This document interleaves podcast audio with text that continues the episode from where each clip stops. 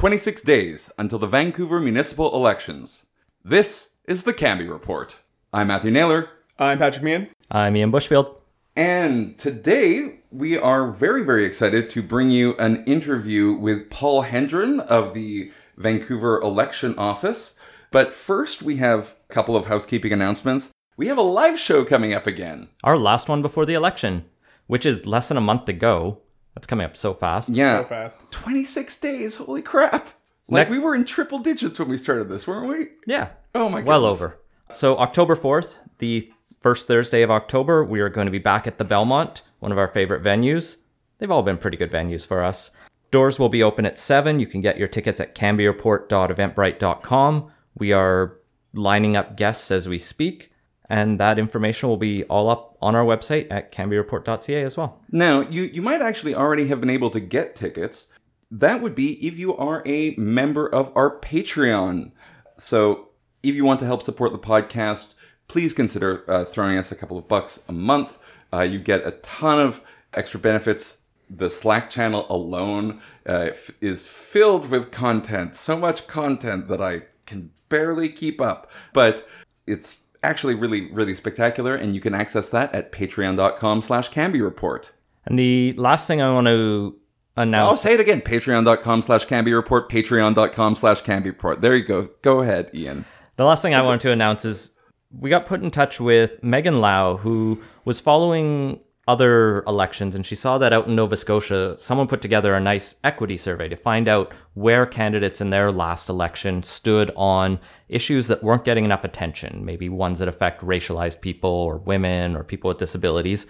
And she thought we need something like that in Vancouver. So she put together with Black Lives Matter and other groups around Vancouver this survey to really try to get at what candidates would do if they're elected. So it's a beyond housing survey. We're trying to help get that out there, and we'll bring Megan on if we get a bunch of responses to try to see what candidates would do. This isn't a you must support basic income. This is, you know, what do you think about these kind of approaches to approach solving equity issues? Yeah, I'm really excited for the open-ended questions. I think a lot of candidates we know we know we've seen from Twitter are really excited to fill it out, and I think you'll get a real sense to it. I'm really happy that we have a chance to partner with some really amazing people to make this happen. It's very long as well. We're sorry about that. It's one of those situations where if we had more time, we would have made it shorter. Can't if you want to run for council. As someone once said, someone who I, I encourage you to look up because they're very pithy, I did not have time to write you a short letter, so you must make do with a long one. Well, our guest tonight is Paul Hendren. Paul is the election outreach lead for the city of Vancouver. Paul, thank you so much for sitting down with us today. Perfect. Thanks for having me. Well, if we can begin perhaps by getting a an idea of what the lay of the land is, what what was the voter turnout in the last election? Last election was at 43%, uh, which was about a, a 10% increase uh, from the election before that. So there were a couple big changes that year. It was the start of Vote Anywhere, uh, where people could go to any voting location in the city. Um, they also had a bit of a bigger outreach program than they'd had uh, in, in previous years. So I think those might have been some contributing factors. And so prior to that, you would have had to vote in your pre-established voting location. Like I have Creekside as my voting location, Exactly. and I I can vote anywhere else if I want to, right? Yep. Okay, and you think that played into it really heavily? The ability to sort of, if you work somewhere or it's somewhere on your commute, you can stop in anywhere.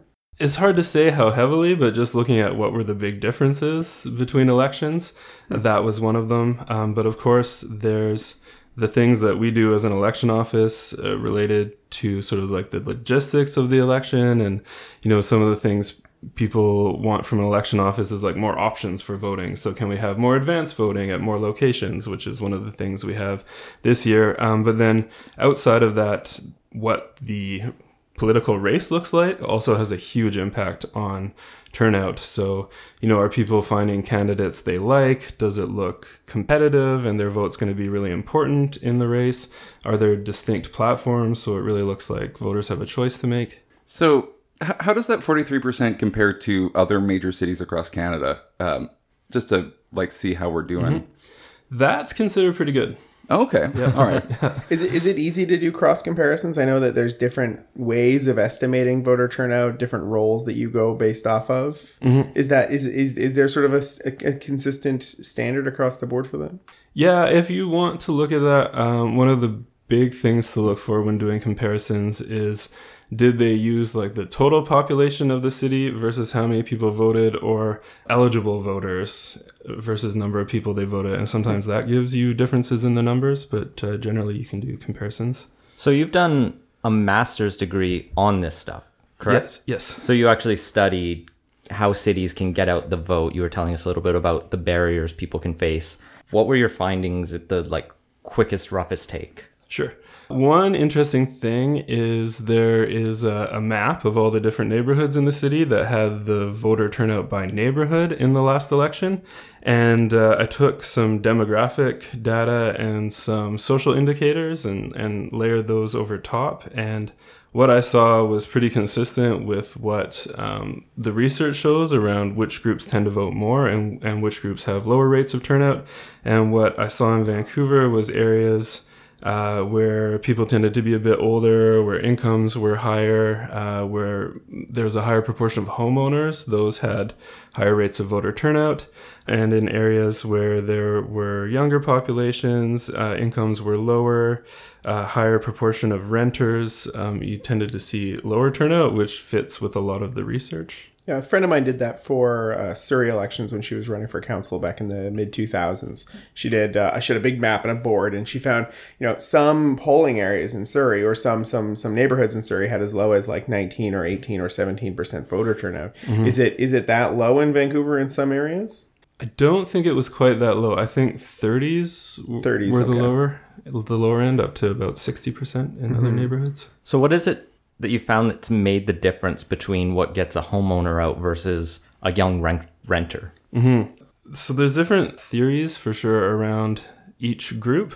Uh, one is that um, homeowners might feel more invested in their neighborhood because they've made a big sort of financial they're commitment. they're literally invested in their neighborhood for quite a while, uh, so they tend to take um, like a bigger interest in what's happening, and also like where are their property tax dollars going, and how are those being spent, and you know what's the future of that neighborhood going to look like. Um, whereas renters might not be sure how long they're going to stay, um, and if it's really worth getting that invested, and that's something actually that's been interesting from talking to uh, youth in the city through through different events and they're a group that people focus a lot of attention on and why aren't youth voting and, and why is that that number um, kind of stagnant? And that's one thing i heard from a lot of youth is that uh, right now in the city like you know they're going to f- finish their studies but they not sure if they're going to stay afterwards or not. So they're not sure how big a commitment they want to make to to getting involved and and also a lot of them find that they have to work quite a bit um, well it, it is difficult to get a buzz going amongst you know certain demographics but there is a program that your your office has been launching to you know generate some buzz. Uh, we're all drinking out of i'm not going to say what we're drinking but we're all drinking out of these vancouver votes coffee mugs. So number one thank you for for these and yeah, no we appreciate all bribes from guests. Yes. I like the i like the my coffee my vote brand. That's a good slogan. Mm-hmm. so why why? Okay, that's a great question. Um, like when we started this process, we did brainstorming and we were like, you know, there's sort of the obvious things that we're going to do that we know every other election office does, which is you get a team together and you go to events, you go out into the community, you talk to people, uh, answer questions, and hand out uh, collateral material to give people information. And we were like, what are some things that we can do beyond that uh, that we haven't done before and that uh, you know we haven't seen other people doing? And we had an idea that uh, if we could get something going kind of like with local business that a lot of people go to and then tie it back into voting. Um, that would be really interesting. So with my coffee my vote uh, it encourages people to go around to local coffee shops try coffee and then vote for the one that is their favorite. And it's going to bring them to a uh, website that we host and then you know hopefully they vote on it you know, it, it uh, gives them a link to use the Plan Your Vote tool and uh, catches their interest in the election. The Plan Your Vote tool, what's what's that? Great. Uh, Plan Your Vote tool is launching September 27th. It's one of our big tools for people to get informed about the election, and it's going to walk people through picking their voting date, voting time, voting location. And it also will give people the uh, full list of candidates as well as bios and photos for candidates who selected those. Um, you can look at that in the random order or in alphabetical order as you're sort of selecting the people that you're interested in. Um, and then that list, you can email it to yourself and you can, you know, look at it on your phone when you go to vote or print it out. Um, so bring your, you know, a little bit of a guide to help you uh, with the ballot, which uh, no doubt will, it's a bit of a larger ballot. I think that's that's really cool because at, at least um, in Sasha Cohen's The Victory Lab, they they showed that one of the most effective ways to get people to vote was to phone them a day in advance and just ask them those quick Yes. questions. Uh, how are you getting to the polls? Where is your polling place? Do you know who you're going to vote for? Not like asking them who they're going to vote Yeah. for, but Do you have a plan to vote? yeah, yeah. getting people to make that plan in their mind makes them follow through on it. Yeah. Oh, with the with the random uh, randomization of the candidates on the ballot and the uh, the number of people who are running, uh, we're really encouraging people to use plan your vote ahead of time. Uh, if you don't like to get your information online, there's a worksheet in all the voter guides that are being printed. Same thing, you can mark it up with your choices and bring it with you um, to have a guide. And the other thing I think that that's uh, going to be really helpful too is uh, people going out and taking advantage of advance voting. We have the most advanced voting dates and the most locations ever, from the 10th to the 17th at 12 locations across the city. And for people who are concerned about like having a wait on election day, advance voting is always faster. It's a Uh, I option. actually really like advanced voting because uh, my my voting day voting day is uh, Creekside Community Center in my neighborhood. But my actual uh, my actual polling area for advanced voting because of where I live is is City Hall, and it actually feels kind of neat to walk into City Hall to cast your vote. Obviously, that's not going to work for somebody that lives down in Champlain Heights. Yeah. But I actually quite like the idea of you know a citizen me walking in and voting at City Hall. It's kind of neat. Yeah, it's pretty cool. But as you were pointing out, people can vote anywhere on election day. Does that hold true for advance voting as well? Yep, holds true for advanced voting and voting hours, uh, advanced voting and election day, 8 a.m. to 8 p.m. The randomized voting that you were mentioning there, you were saying there's going to be a, a sample ballot available for people to be able to like print out if they want, so they can have almost like a bingo sheet. Yes. Is that available now, or is that going to be available soon? Yeah, so um, Plan Your Vote and the voters' guides are both becoming available on September 27th. Um, Plan Your Vote's going to be online. It'll people can get it on the website vancouver.ca/vote. Voter guides are going to be at all the community centers and libraries across the city, so people can go ahead and pick those up.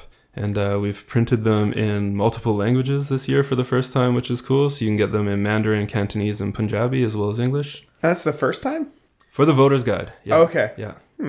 One of the concerns people were talking about with the randomized ballot, and this came up the last time they randomized the ballot in the 90s, I believe Sam Sullivan corrected us on our first episode about, was just that it can be overwhelmingly confusing. Do you think we've done enough to address those concerns this time? especially with so many candidates. I mean, Yeah. that that process was excruciating watching all those names get drawn.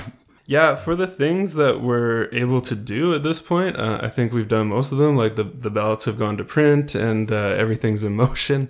One of the criticisms elections agencies have faced uh, around Canada is that they've not done a particularly good job of reaching out to communities that haven't been voters in past very well. So how do you start looking at particularly immigrant communities mm-hmm. that haven't been as involved in, you know, the electoral politics simply by virtue of not having participated in previous Canadian elections because they hadn't immigrated yet? Yeah, definitely. So what we're trying to do uh, with staff is is definitely to go out to events big and small in different neighborhoods all across the city and uh, find people where they tend tend to be instead of just booking a room somewhere and saying we're having an info session if you're interested in the election. We're really looking for places where where people are going to be like uh, language instruction classes for newcomers. I think you were saying some summer festivals as well. Like, Yeah, yeah. Were you guys out at like Skookum Festival last week? Uh, no, we didn't. We didn't manage to get out to Skookum Festival. That would have been. But that must have been a really good one. So who wants to go to the music festival this weekend uh, and run the booth? Yeah, no, probably would have. Uh, some of the interesting ones we got out to, di- diverging a bit, but um, we did go to the craft beer festival. Oh yeah, yeah. And that I was a think I saw you guys there. different, trying to connect more with uh, some youth. And we did a uh, connecting back to your last question. Um, we went to a citizenship ceremony, and that's kind of cool because everyone is just eligible to vote, like for the first time as they're walking out That the almost door. should be every citizenship ceremony should have like somebody from Elections offices. Yeah, there. either Elections BC, Elections Canada, or the Municipal Elections Office. You just hand off to whoever's got the next election. Yeah, yeah. That'll be great. Um, another thing that we've done is we're uh, working with Mosaic, and we have a bit of a partnership, and they're doing some workshops for us um, for newcomers. And what is mosaic other than like you know tiles on a wall? Oh yeah, great question. Um, so Mosaic is a, uh, a newcomers uh, settlement organization. They work with a lot of new people to the city. Really good organization. Well, I saw one of the things on Vancouver City website under the election, how they're trying to encourage people to vote is really try to get people thinking about voting before they're even eligible. So there's this kids vote program. Mm-hmm. Do you yeah. want to talk about what that is? Because it looked kind of cool. Yeah, so uh, future voters are um, a big thing, especially you know, sort of when you see that research that says if someone votes for the first time when they're young, they're likely to much more likely to develop that habit and become a lifelong voter, um, and also sort of like. Once grade 12s graduate high school, it's almost like where do you find them again? Like They're you'll find the some of them weeds. at Yeah. university, but there's a whole other section of, of those youth that it will be very hard to find And statistically, the university ones are the most likely to vote anyway. So Exactly, the only place you can gather them is a place where they're already predisposed to vote. You know, Yeah. it's the people that are not going to university that are the hard ones to get to, right? Definitely. So we we did a few uh, a few programs for our future voters. One back in May, we started um, working with Check Your Head, and they did some. Check Your Head is a um, youth engagement organization, um, and they do a lot of work around like social justice and political engagement. And they did a bunch of workshops for grade 12s um, about what does your local government do and why should you care? And then you know what are the ways to engage with them? So voting was one but also just talking about a number of different ways. If there's something you want to do in your community uh, how could you how could you get involved and uh, that's one thing that we did we've got a really cool partnership coming up with uh, an organization called CIVIX and they have a program called student vote and uh, it's really neat the students the week before the election they set up a a polling station in their gym that's run exactly Yeah. like on election day. They get a ballot that has the same candidates um, as the election, and uh, they get to cast their vote. So they get familiar with um, like what is the process like. So it's not mysterious if you're considering going and doing that for the first time. And they also get a great curriculum that gets you start thinking about like what are my values and how do I figure out how those match to a platform and figure out sort of make a decision around who I'd want to vote for. And I think it is really cool. Like I, I still remember the fact that my teacher did this, that it felt meaningful. And, you know, I also had been kind of inculcated with the importance of voting. I remember going with my dad to the the polling station and circling the candidates he was going to vote for as as he checked in the line who was running for school board. Uh, As we all do. Well, Yes. so bringing this back to Vancouver, will the results of the high school vote be made public?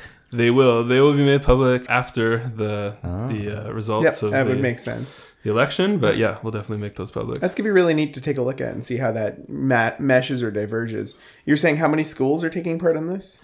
Uh, last count, I think I think there was over fifty schools. Oh wow! And so that's gonna be a, quite the cross section of Vancouver. Yeah, I'm yeah. really excited to see the results of that. Actually, Yeah, no, it's Uh, gonna be we great. could almost do an interview after the election on just that. So you're investing in in future voters, but there are uh, organizations that are currently trying to pull voters to the polls. Political parties or campaigns being, you know, the big one, but also special interest groups, you know, have have their positions and, and endorsements and motivations.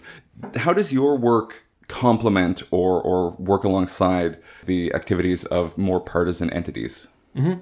the way I see our role in sort of the whole election office sees our, our role is really about getting information to people so that if they um, choose to participate, uh, they have all the information they need to to know what to do.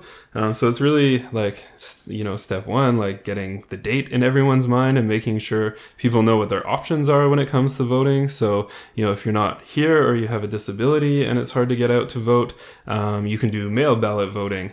There's uh, you know advance voting between the 10th to the 17th and election day October 20th. So like that's one of the key things we want to get in people's mind. And then the other pieces are just making people feel confident that they are ready to go out and vote. So sort of what to expect, like what type of ID do you need to bring with you, uh, what's going to be on the ballot, and uh, getting people information that helps them um, know who all the candidates are and make those types of decisions.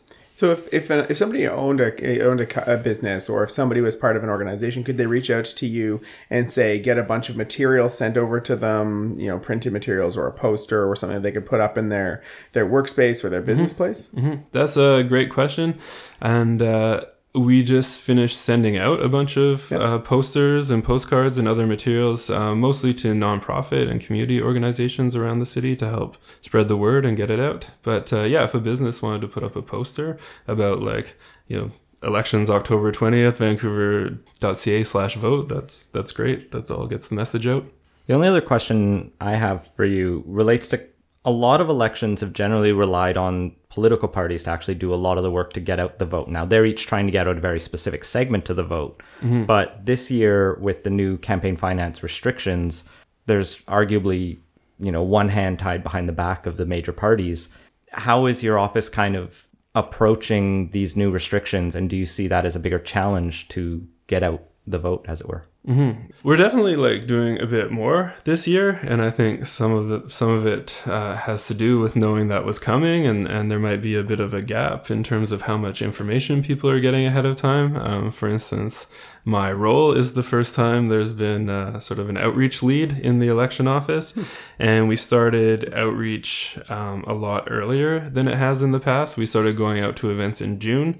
And uh, that was actually really good because it was a good chance to just talk to people about what the city does. And we had a lot of information about, like, these are the big services of the city. And, like, you know, here's where a lot of the money gets spent um, and that type of information. And then also getting people registered on the voters list, which cuts off in mid August. So it was really good to be able to um, be able to register people on that so they get their voter information card.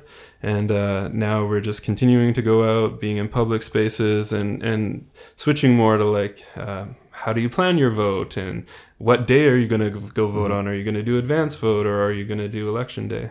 How do you sustain that interest between elections? Like you know our democracy isn't just the the ballot box it, it's civic society. How do you yep. make sure that all the good work that you're doing right now keeps people engaged and then also voting in the next election. Yeah, that is a topic that people discuss. It's kind of like, um, oh man, you just you come out like once every four years for a yep. few months, and you're like, this is really important, and we want to come talk to you, and then like everyone packs up and kind of goes away for for uh, three and a bit years. I guess it's hard for the city to justify the outlay of staff resources that it does during the election throughout mm-hmm. the for like as a permanent basis, right? Yeah. Like I imagine most of the people working on this outreach component are doing other things after October 20th. Yeah, totally. Um, yeah, there's not really an election office. Uh, mm-hmm. you know, people stay around for a bit to file all the paperwork and stuff, but then it pretty much closes shop. I think the the best thing um, people can do in between elections, and this is something that I know some electoral agencies are going towards, which is like coming up with curriculum stuff that it's really easy for teachers to just take and integrate into the classroom so that there's a bit more discussion about it. And when kids are coming out of school they you know they hopefully have a really good sense of like the three different levels of government and, and what each one kind of does and like how government impacts their life. So why it's important to to pay attention and be a voter do you want to let everybody know where you can where people can find more information? Yeah definitely. So great sources of information vancouver.ca slash vote. Uh, we're updating it regularly pretty much everything you want to know is already up there, um, except for all the candidate information and the Plan Your Vote tool, and those are coming uh, onto the website, um, going live on September 27th. Also on the 27th, voter guides are going to be um, available to pick up in community centers and libraries across the city, and that's a great resource as well. All right, well, there being no further business, I gavel this interview to an end. Let's get to the news. Making room. So, wh- what is making room, and why is it important that it passes? So, making room is a a, re- a mass rezoning of the city that is not intended necessarily to increase supply, although that may be an after effect. What it does is it takes uh, right now most of the city is uh, zoned to be only single family housing. We've talked about this fairly extensively on the pod.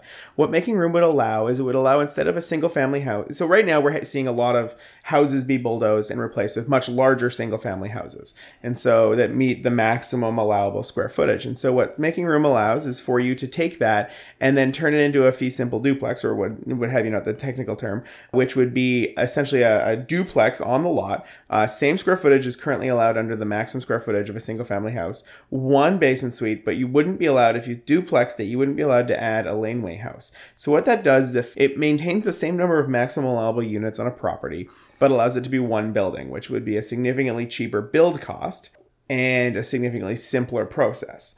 And so this expands your building options. If you're bulldozing a single family home in Vancouver, you now have more options for what you can do. It does also, I should note, increase the number of parking stalls required on the site from one to two. Instead of a, sing- a very large single family house with one stall, it would be a duplex with two stalls. So, it's like the diet Hector Bremner plan. I think one of the things that happened. So there was uh, two days of public hearings and months and months and months of uh, of consultation with communities. Uh, and I watched both days of the hearings almost almost entirely because I've had a, a, a very badly sprained ankle and have been stuck on a couch. So I watched it also because apparently I hate myself.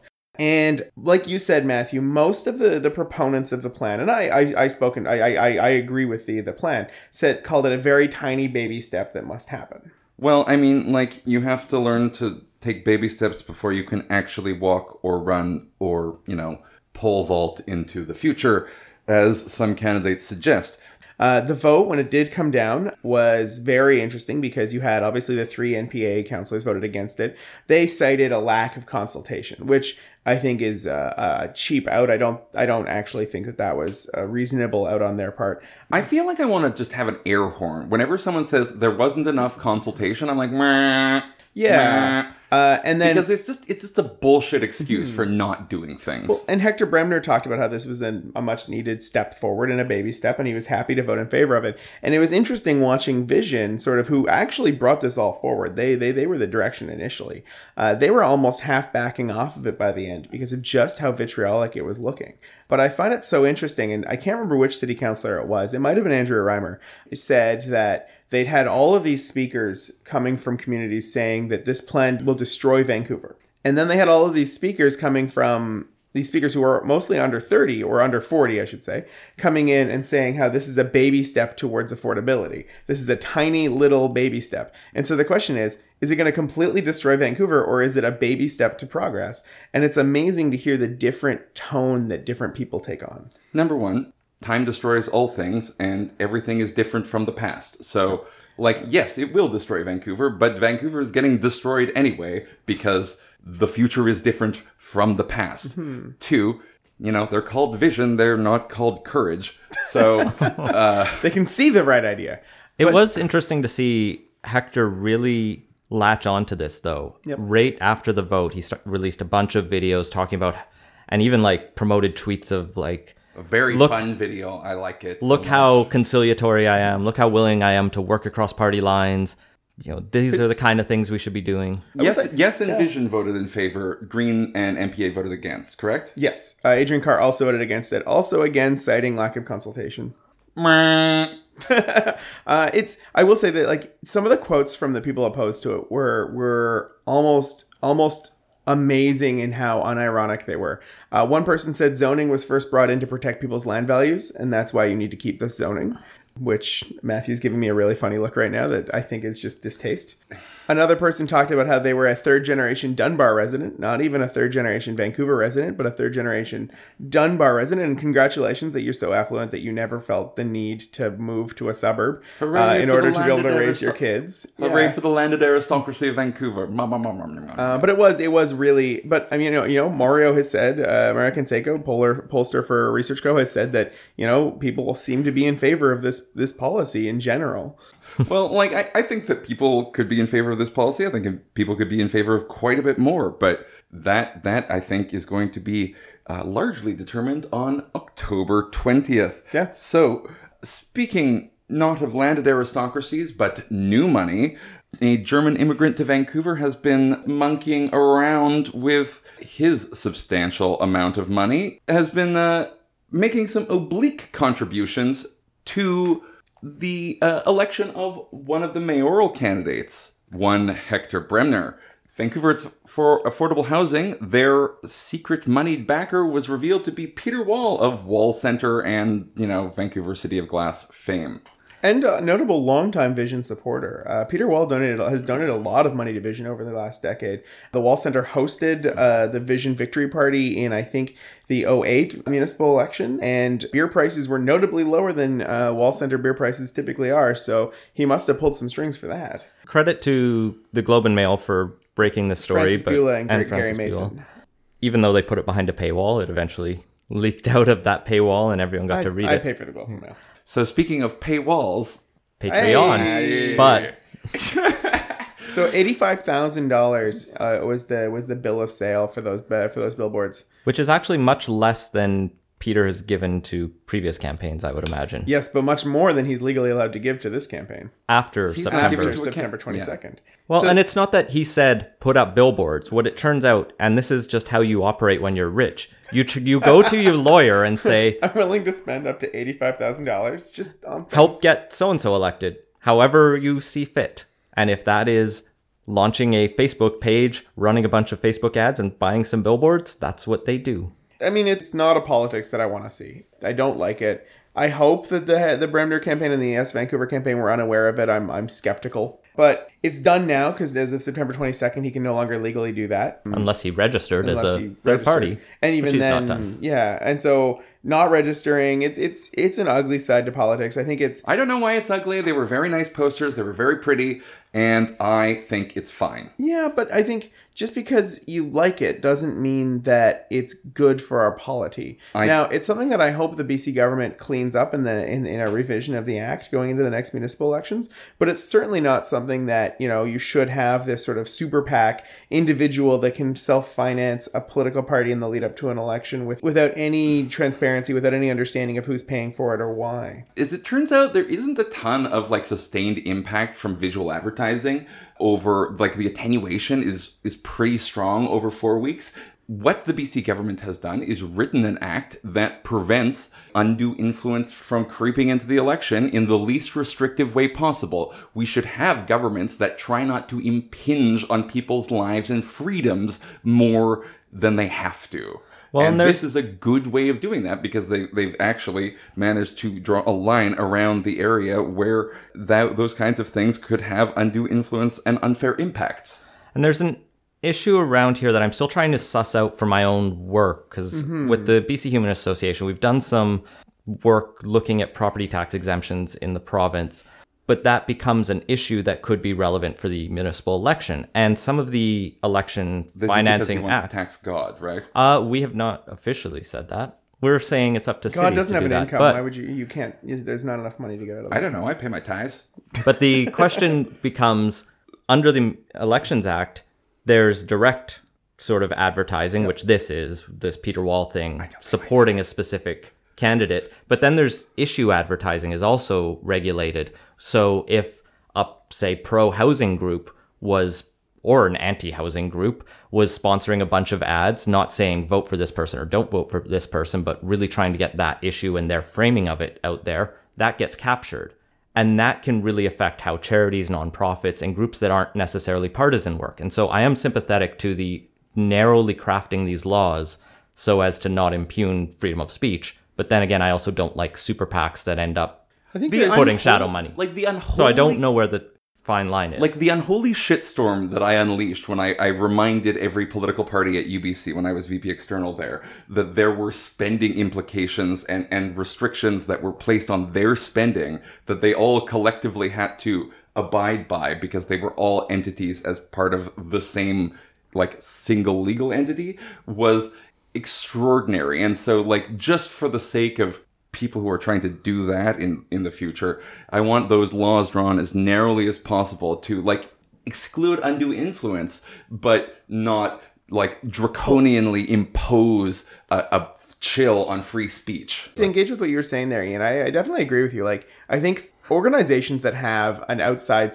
outside voice that want to talk about an issue or want to raise an issue in an election, they should be able to. That is part of the body politic. That is part of the issues. I think what you need to do is you need, like, I think we need to make sure that the rules clarify. You know, if you're clearly just masquerading a high price campaign like you see in the United States with things like uh, gun control or abortion or things like that, just to, to, to quietly pro- support a party, or uh, if you're just brazenly supporting a party like this, that should count towards their, their their campaign spending. And if they don't want it to count towards the campaign spending, they can launch an official complaint saying that our image is being used on those billboards. Take them down, please. So I think this is going to be the perpetual agree to disagree situation. And I think we can move to the other agree to disagree situation, which is the Rental Housing Task Force decision to recommend we lower the So the annual rent cap, which the calculation that's used per regulations in the uh, rent cap is 2% above the inflation rate. And what that's been over the last 10 years or so has consistently been between 2 and 3.5%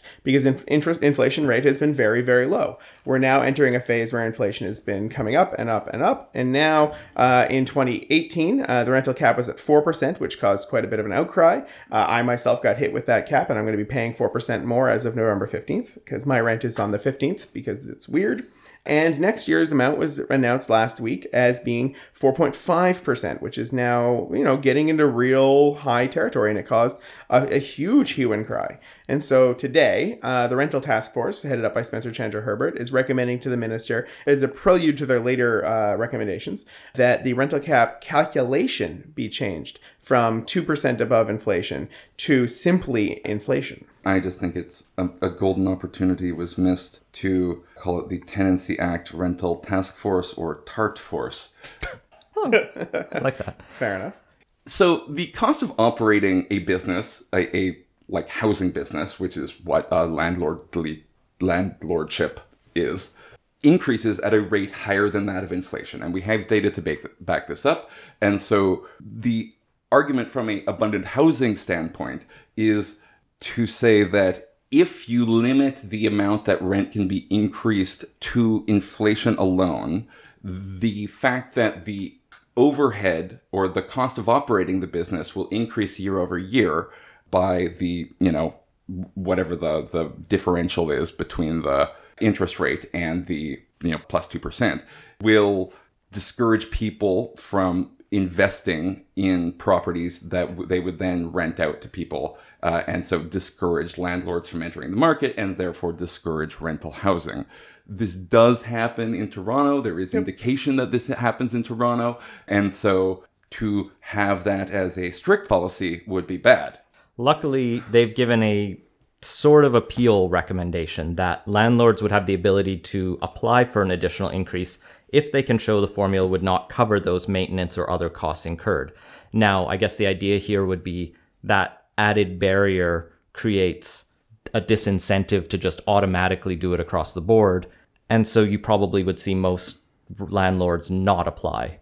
Yeah, so I reached out to uh, a number of uh, developers uh, through Twitter and a number of people that are fairly co- fairly understanding of the financial sector. And so one of the things is, you know, Twitter is as it's wont to do, uh, wailing Terrible. and screaming about this. A, number of There a individuals are saying that zero rental builds will happen ever again in Vancouver, which is silly. I mean, zero rental bills, if, if the economy is left to its own devices, it is unlikely that rental builds will happen at all because it is just so much more profitable to create condos. So there do have to be that's sustain. not that's not actually true. North America is seeing a rental building boom, North America wide right now compared to pre- previous years, um, mostly because Vancouver the is different. The market in Vancouver is a little um, different. no, Vancouver Vancouver's built. Uh, Vancouver has built more in the last five, more rental in the last five years than it had from 2000 to 2008. and while I am loath to compliment Vision, The- uh, the, the rental incentive program. they have had well. a very substantial rental incentive program. And so, you know, there are, I think, other incentives that you can do. I think that there are, there's a way to balance. Uh, anyways, so to get back into it,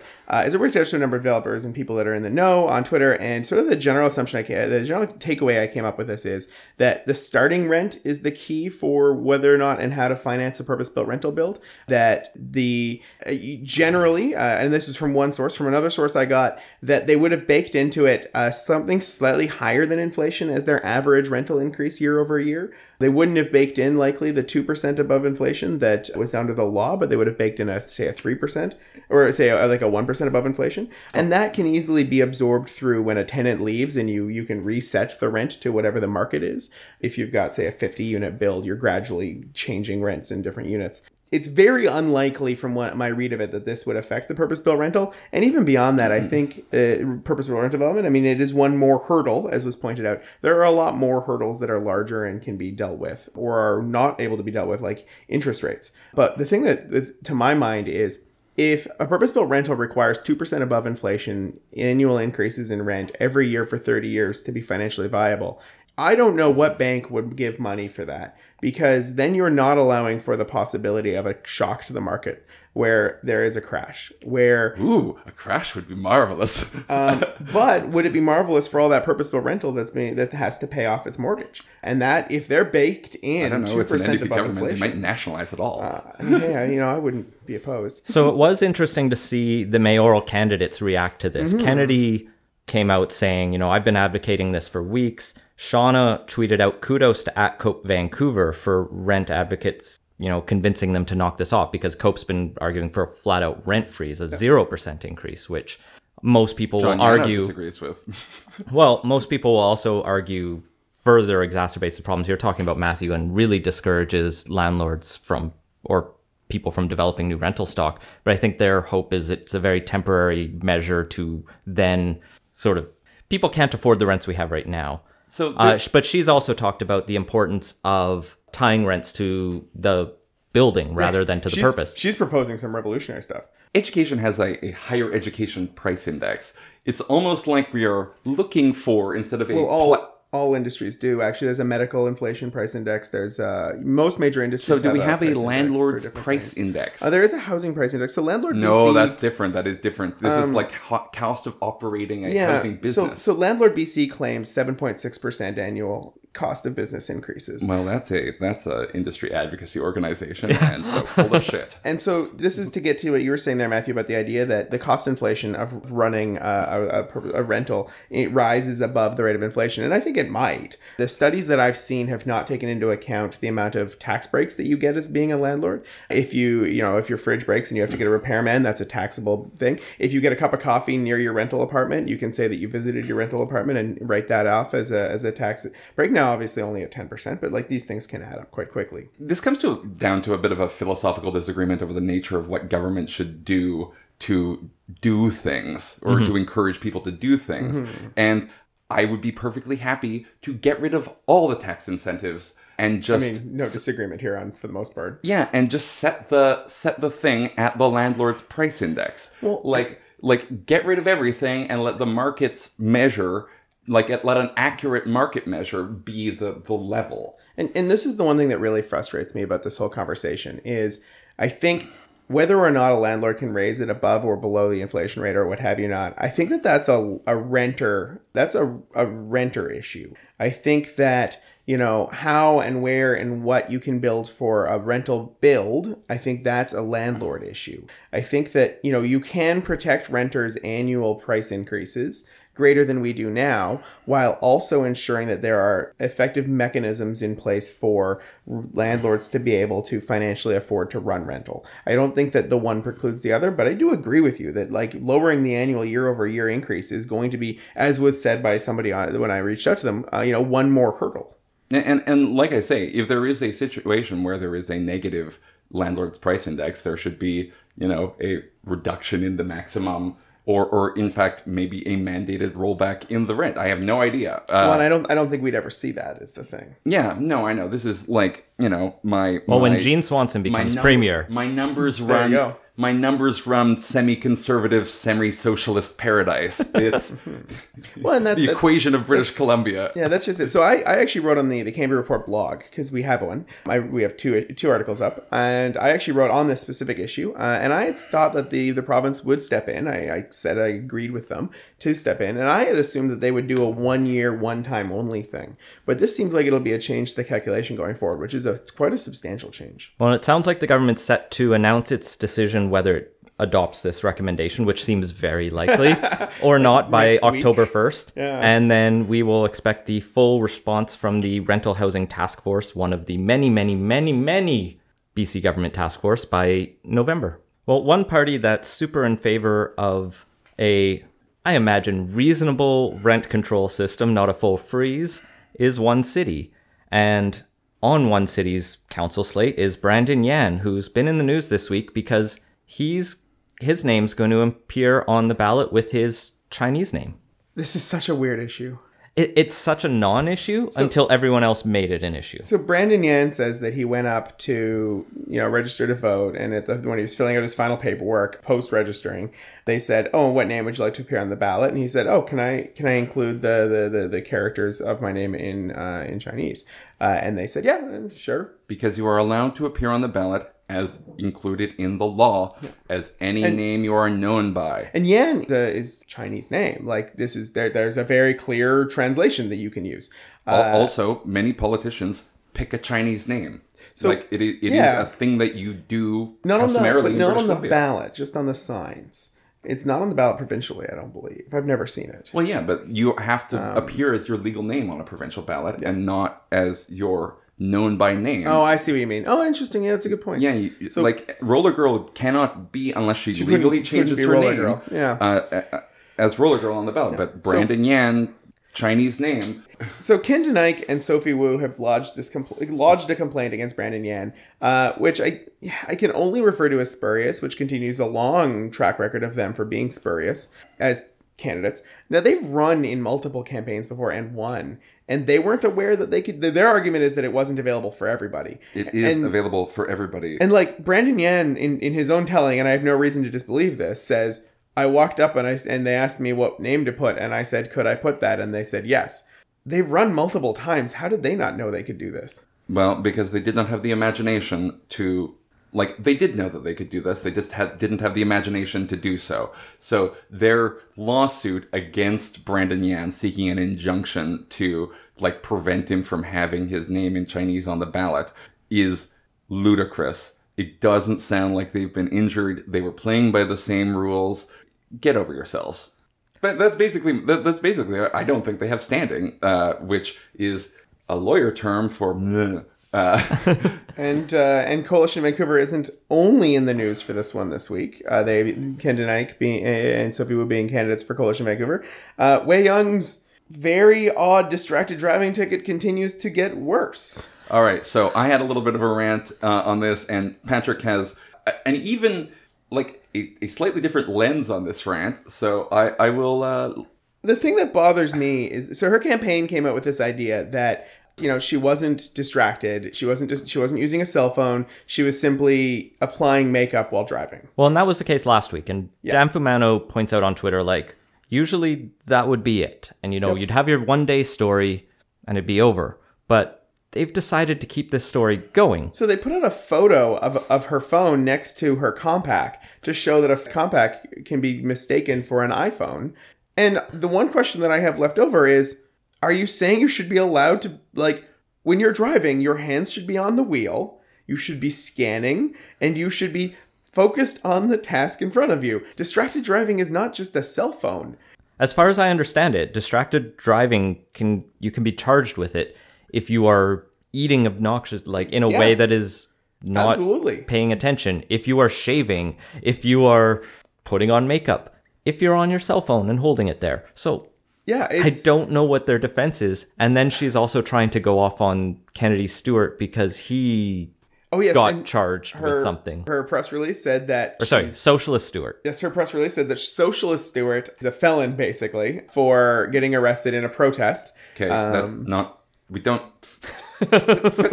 no, no, no. Oh God. Okay, she made laws. Oh my God.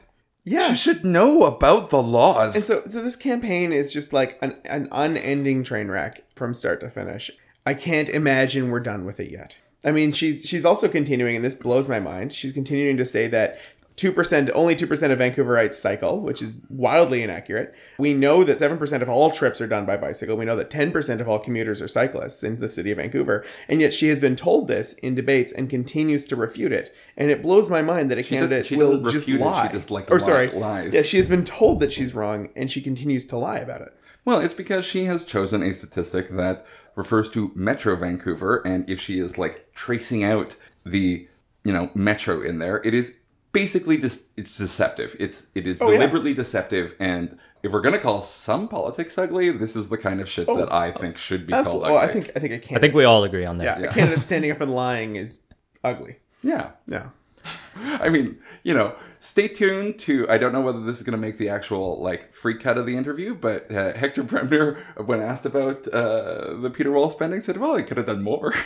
Oh my god. Well, and he also he also gave a fairly spirited defense that I think has a justify a justifiability to it, even if I don't necessarily agree with it. But in any case, sign up to our Patreon at patreon.com slash Cambie Report to be Patreon.com/slash Cambie Report. to be the first to get access to that interview and to get the full cut of it, where you will also find our interview with Ian Campbell that will go nowhere else because he's not running anymore, but it was still a fun conversation. Mm-hmm. Our full mm-hmm. cut with Shauna Sylvester and Kennedy Stewart and Ken Sim. Right, that the last one that we interviewed, Wai Young has not responded to our interview requests. Maybe she never will speak to us again. If she listens to the podcast, what should people be doing while driving? Driving. That is it. So, closing off today's episode, Patrick, you have wanted to talk about the histories of armories. Speaking of a fiery episode, as our Vancouverata for the day. Fix Yeah. bayonets and So this is load the cannons. This is a very timely one because this Saturday, the Canadian Forces is having their annual open house on Saturday, the 29th. And all reserve armories uh, around the lower mainland will be open for you to go in and see. Uh, we have a number of really historic armories. The you know 120 year old Royal Westminster Regiment Armory is located in sort of halfway between downtown and uptown New Westminster, and it's they're originally the fire hall for New Westminster, and it's a fantastic historical site. They'll have their museum open, they'll have their building open, so you can see you can see you know soldiers doing what soldiers do. If you go to the Seaforth Armory at First and Burrard, again an infantry regiment, just like the Westminster Regiment, that's a building that was built in 1937. It was the last great armory of the British Empire, and it truly is a fantastic armory. I truth to be truth be told, I am a Seaforth Highlander myself.